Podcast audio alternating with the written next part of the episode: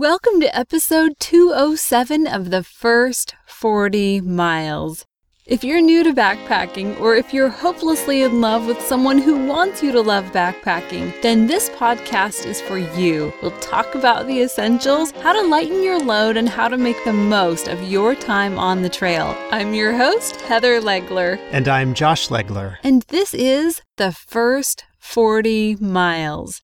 Today on the first 40 miles, we've dredged up as many scary things as we can for this Halloween episode cougar attacks, mysterious items in hiker boxes, dead cats, and the scariest thing of all hiker stink. Then we'll wrap up today's episode with a quote from a zombie. Actually, it's just a quote from someone's posthumously published journal they're dead, but they're alive, but they're dead. All this, and that's about it. Today on the first 40 miles. Well, over this past summer in the Pacific Northwest, there were two fatal cougar attacks. The first one was a cyclist in Washington state, and then the next one was a woman hiker in Oregon. And having the two fatality events so close together led me to believe that this kind of thing happens all the time. That, you know, every summer there are maybe three or four cougar fatalities and that that's just how it is. Cougars are just out there and waiting for hikers and cyclists.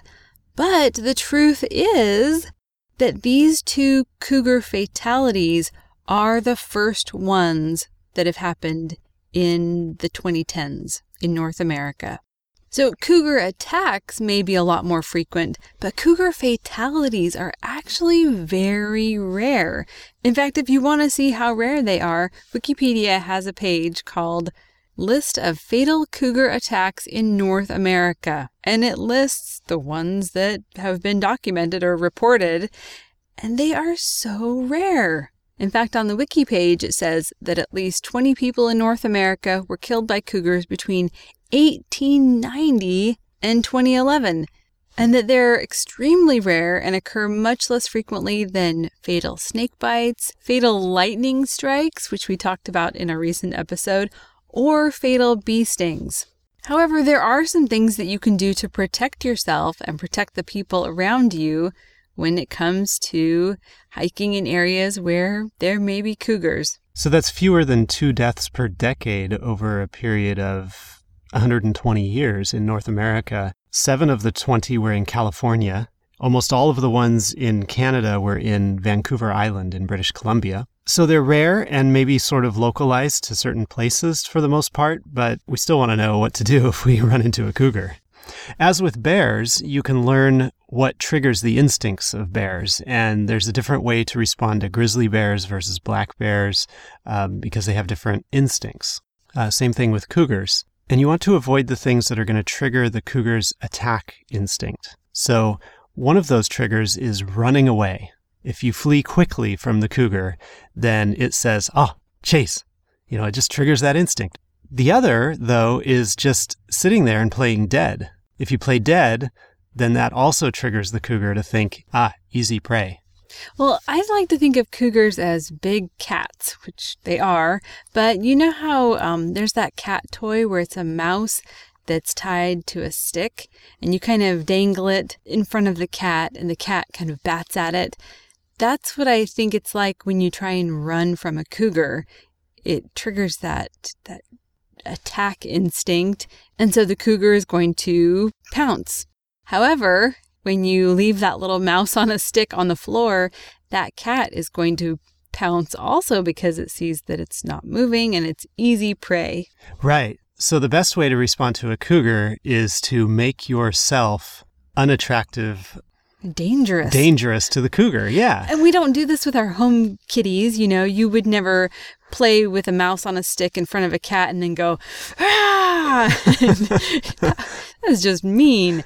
But that's what you need to do with a cougar and really make yourself big and angry and threatening. Loud you know raise your arms move your arms anything that makes you look bigger where the cougar will say oh this isn't worth it You could even fight back by throwing rocks and sticks or even with your bare hands. Cougars are predators, and sometimes when they attack, you can scare them off and they'll run away, but then they may come back again because they're they're stalking you. It's kind of creepy. They're not a nice animal.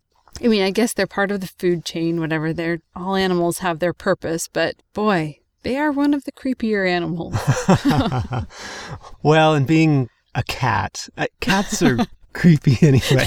I probably just offended a cat lover, but they they lurk They and they do. slink and you can just it's it's a little unsettling to go on a hike and imagine that there's a cougar slinking through the bushes out there somewhere and that it might be 50 feet from you and you'd never hear it. They're so quiet and yeah. so think about that when you're out trick or treating tomorrow night. Oh dear. Yeah, but I think also there's safety in numbers, and especially if you have children. All the literature out there says keep your kids close. And that's not always possible to do. It's fun to let your kids run ahead on the trail. We do. Um, but at least stay connected with them and be aware of the cougar risks in the area and teach your kids what to do if they do encounter a cougar. I've even heard some people say that they can smell the scent of cougar. Like you can tell, and the hair on the back of your neck stands up. And Whoa. anyway, so if you are hiking in an area where there have been cougars reported or there's a higher cougar risk, know what to do. And that is, if you come in contact with a cougar, be threatening, shout, anything to appear larger, more angry, anything to make the animal retreat, and then realize that you're on that predator's watch list. You could still be being stalked, Yeah. which is just spooky to think about. Should we turn to another scary topic? Oh yes. Hiker boxes? Hiker boxes. We we encountered a couple hiker boxes while we were doing our little section on the PCT this summer. And anyone who's dug through a hiker box knows that there are some mysterious things in the hiker boxes. Hiker boxes are usually boxes that tend to be on the long trails, like the Pacific Crest Trail and the Appalachian Trail, where hikers who are doing these long through hikes will discard gear that they don't need anymore. For the most part, it's gear that they believe that someone else would find useful. Backpackers are extremely resourceful people, and so when you look through these boxes, sometimes you think, why wouldn't they have just thrown this out? No one's going to use this. But a backpacker is thinking, I can think of a few ways that someone could use this, and it could be helpful to someone. So there are some random, odd, weird things in hiker boxes. So for today's top five list, we're going to be talking about the top five scary things in hiker boxes. And number one is mysterious bags of unlabeled white powder. It's nice when you find a nice, clean, unopened bag of Idahoan mashed potatoes and you know exactly what it is. But when you just find a zip top baggie with a white powder in it, Super sketchy. In digging through these boxes, there are just loads of bags with unlabeled whitish powder. It just kind of is weird. it's probably powdered milk. It could be soup powder. It's probably not powdered drugs because those would be super expensive somewhere, but you just don't know. It just looks sketchy. So that is the number one scary thing that we found in hiker boxes. The number two scary thing from hiker boxes is shoes. Shoes that have been worn for hundreds of miles. Shoes that are worn through almost all the way. However, I can understand why these end up in hiker boxes. Because if someone is desperate on their hike and they need a pair of shoes, or if they need a part from a pair of shoes, like the insole, or they need just one shoelace to fix the one that is totally disintegrating on their shoes, then an old pair of shoes is probably really helpful. The third scary thing that we find in hiker boxes is pills, often unlabeled pills. Might be ibuprofen, might be aspirin, who knows? Might be someone's heart medication. And they're not labeled. You just pick up this little bag of pills and you're like, I don't know what this is going to do to me, but I'll give it a try. Maybe it'll fix what I've got. I mean, it could be anything from Benadryl to an anti-diarrheal. You don't know. And so it's probably best to leave those pills in the hiker box. Maybe someone else knows what they are. And so most pills have a marking on them with a, like a number or letter or other markings and a certain color maybe.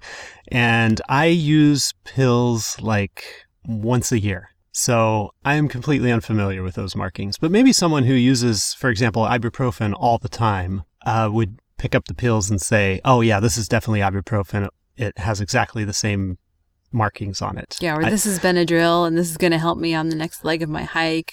Yeah, but me, I I have no idea.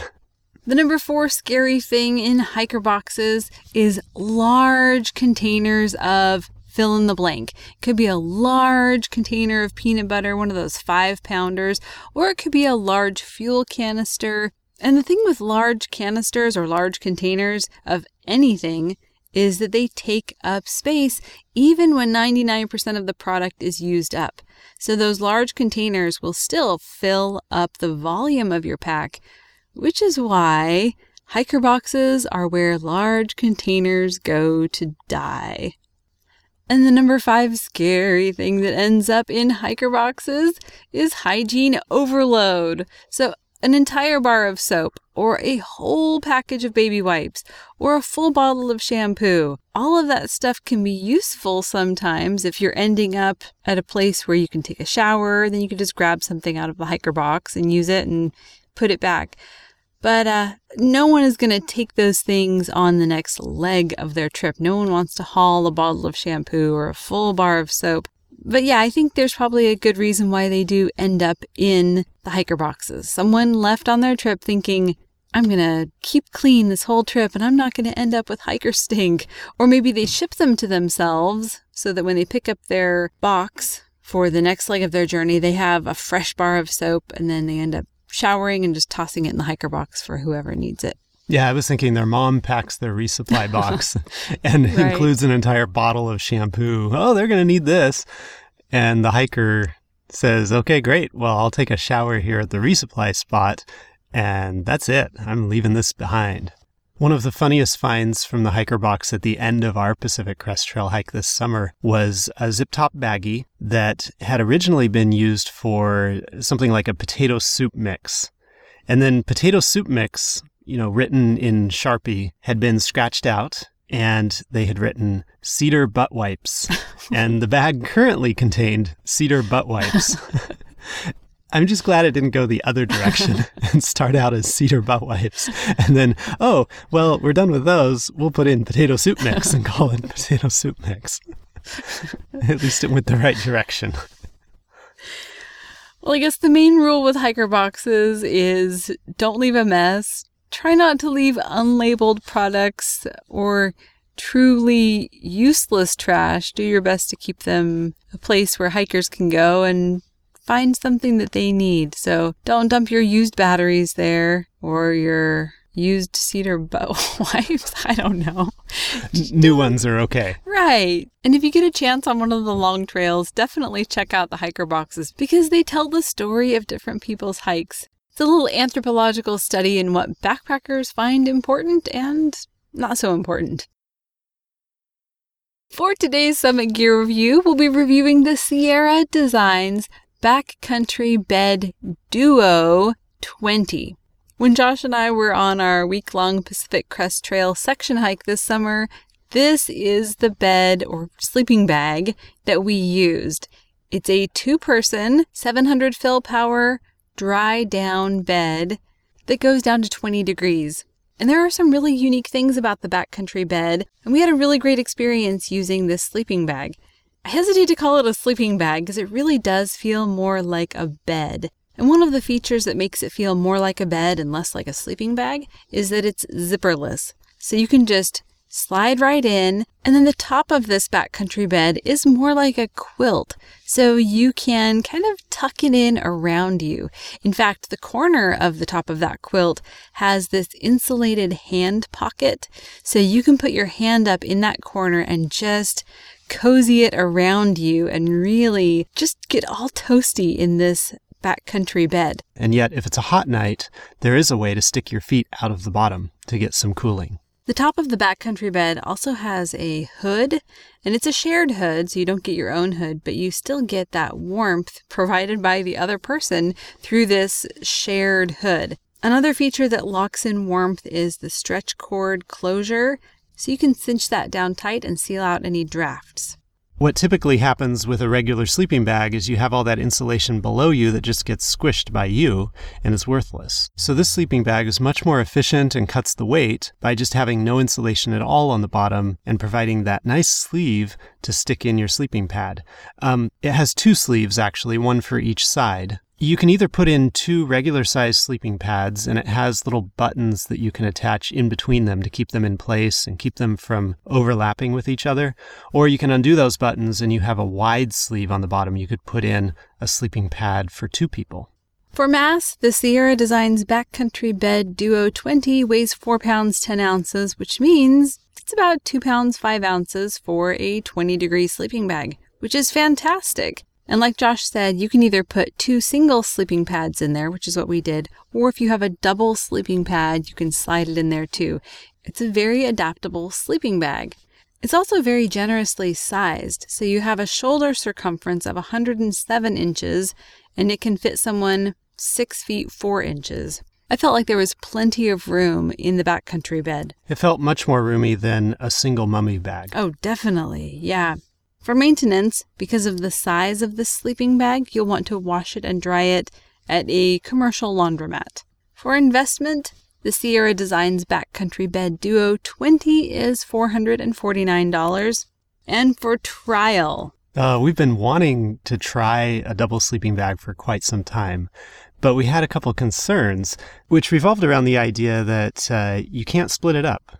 Once you've got a double sleeping bag, it's not like you know, when one of you goes out on a backpacking trip, what do you do? You take the whole thing? Or say you're out on a trip and for whatever reason you need to split up. Someone got injured and someone else has to go out for help. Uh, again, one person has to carry the entire sleeping bag. And so we had some concerns like that, but we also thought, you know, it might be really comfortable, a really nice way to go. And we've always slept cold. So the idea of scamming heat off of Josh was a really attractive idea.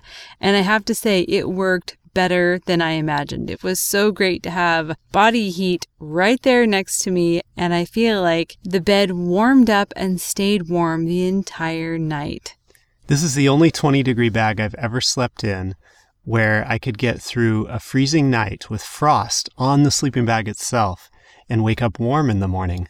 It was great. It was incredible. Yeah. So sleeping next to a heat producing person was amazing.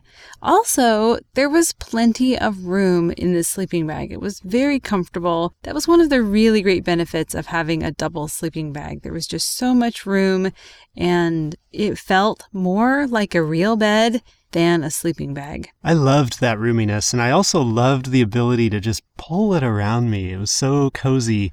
My my head could go into that hood area and like you said, one side of the hood was heat from you and the other side of the hood was wrapped around my head, protecting me from the cold of the outside. It was just lovely. Well, I thought the backcountry bed was the perfect metaphor for marriage because you can't unzip from each other. You can't just say, "Oh, I'm going to go sleep over here and you're going to go sleep over there." Um, but you also benefit from the warmth from each other and you also share the stink. That's part of it. And so by the end of the week, we were sharing the stink and it was, um, yeah, there were times where we just had to like pull down the top quilt of the backcountry bed and just air out because after several days of not showering, there is definitely stink. You know, it also is kind of similar to marriage in that someone has to carry the bag and you're carrying the sleeping bag for two people, which means the other person needs to carry something of equal or lesser value. so I of, carried the tent yeah, for two people. To kind of balance things out. And sometimes one person does end up carrying more of the weight or less of the weight. Yeah, we weren't both carrying the same things in our packs, but we were both carrying a similar load, both contributing in different ways. Yeah, great marriage metaphor. Well, the Backcountry Bed Duo 20 doesn't come with a compression stuff sack, but it does come with a stuff sack, which I used to stuff the backcountry bed into. And then I made those compression straps out of paracord, which we talked about a few episodes ago. This bag also comes with a large mesh storage bag, which you'll definitely need once you get home because that will allow your sleeping bag to air out and to remain lofted. And you want to store it in its lofted state instead of in its compressed state long term. So, over the years, we've tested a lot of gear.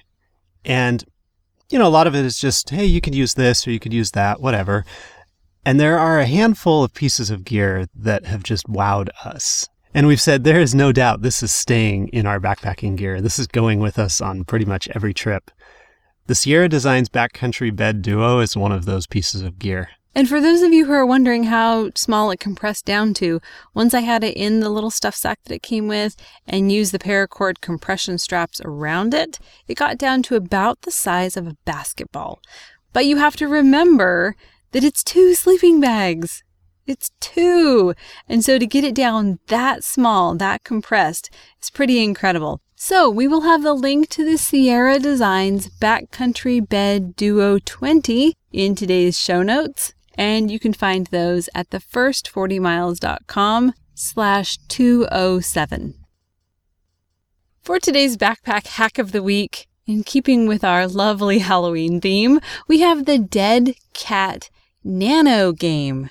Lots of backpackers like to bring a deck of cards on the trail, which is only a few ounces and it's 52 cards. However, there's an entire genre of games out there called nano games. Nano games don't have a strict definition, but typically it's about 9 to 16 cards, and you can play an entire game with just a few cards. So, this game that we're going to talk about today is called Dead Cat. This is kind of half backpack hack half Summit Gear Review because you can buy the real game, Dead Cat, online, and we'll have the link for that in the show notes. However, when the game was first being developed, the prototype was put onto boardgamegeek.com. So you can actually go to boardgamegeek.com and print out the cards for Dead Cat. Now, why would you want to play a game called a Dead Cat? well, in case you run into a cougar. then you'll have a game to play. now, this is a wildly fun game. It's not a party style game where, you know, people are laughing like crazy and, you know, it's more of a cerebral game. So it's all based on quantum physics. It has uh, something to do with Schrodinger's, Schrodinger's dead no, not a dead cat. Schrodinger's cat, which is in a box. The cat is either alive in the box, but you don't know that it's alive in the box until you open the box. But the moment you open the box, I think a deadly gas is released and it kills the cat immediately. And so by opening the box to check to see if the cat is dead or alive, you've killed the cat. It's hard for me to understand too, but has something to do with quantum physics where the act of observing the state of something changes the state of that thing.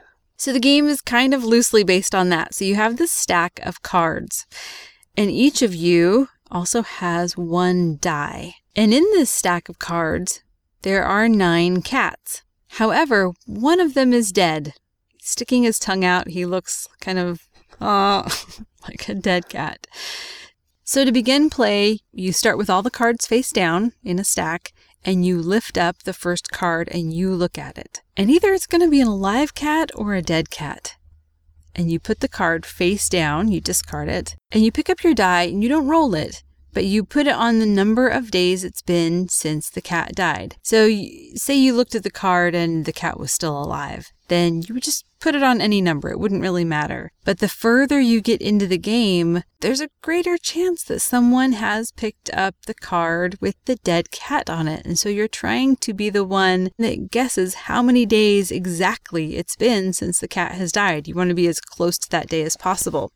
Now, to tell how many days it's been since the cat died, someone declares dead cat. That's what you do for your turn. You say dead cat. And then you start flipping the cards from the discard pile over one, two, three, four, until you find the dead cat. So that's how many days it's been. The number of days is how many cards you flipped over until you find that dead cat. So say it's been four days or you flipped over four cards from the discard pile and then you found the dead cat. Whoever has their dice on a four, they win that round.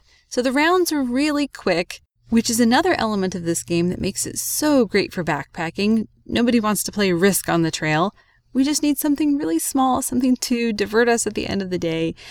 And Dead Cat is a great, simple, lightweight game to play on the trail. Dead Cat has a couple little wrinkles to the rules that make it a little more challenging. One is that you have to change the face of your die on every turn and, until that last turn where you say dead cat. So let's say you had three people playing and you had your die on a three and you pick up a card and look at it and it is the dead cat. Well, that's great. Now you have your die on three and the next two people are going to take their turn and then it'll come back around to you and you could say dead cat and count back three and that's going to be the card that you saw. The problem is your die was already on a three, and so you can't do that. Um, so that gets a little tricky. And then just keeping track of how many players there are and how that affects things. So you see the dead cat, you put it on a three. That's because there's two more players who are going to go. And then it'll come back to you on that third turn. And that's where you want the number to be right. And you want to declare dead cat. So you can print this game off from Board Game Geek. They have the files. You have to sign up in order to be able to access those files. You can also buy Dead Cat. The cool thing about buying it is that it comes with more dead cats. So if you're going to play with more people, then you can actually um, change the balance and put in more dead cats and then take out a few cards so you don't know exactly how many dead cats and how many alive cats are in there. Anyway, it's a very simple game, but extremely sophisticated and so fast and so fun. And it ends up being a little ridiculous when people start yelling dead cat and you're looking for the dead cat. Anyway, it's a very fun game and definitely one that deserves a place in your pack. And you can find the link to either print off the prototype for Dead Cat or buy a hard copy of the game. You can find that link at today's show notes thefirst40miles.com slash 207. And we'll leave you today with some trail wisdom from our good friend on the trail, John Muir. And this is from the somewhat interestingly titled Unpublished Journals of John Muir. So I guess that means they were unpublished at the time of his death. But the fact that we have them means they eventually got published, right? Ah, true that. anyway, he said, How little note is taken of the deeds of nature what paper publishes her reports? Who publishes the sheet music of the winds, or the written music of water written in river lines? Who reports the works and ways of the clouds, those wondrous creations coming into being every day like freshly upheaved mountains? And what record is kept of nature's colors, the clothes she wears, of her birds, her beasts, her livestock? Guess to answer that question, John Muir. He did a pretty good job of keeping record of all of that stuff. I suppose so. Of course, nowadays, when we think of publishing things, we can publish videos and audio and photos, all these things that couldn't be done in his day. And yet, does any of that do it justice compared to being there? Not quite. Almost. That's it for today. Thank you for listening. If you're looking for fun backpacking books and merch, check out thefirst40miles.com slash shop. We'll see you next time on The First 40 Miles.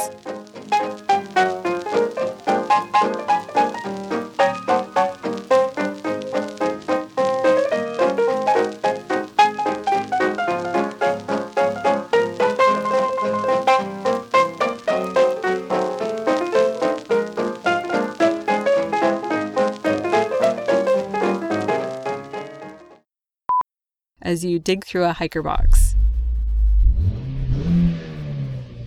We're recording in our car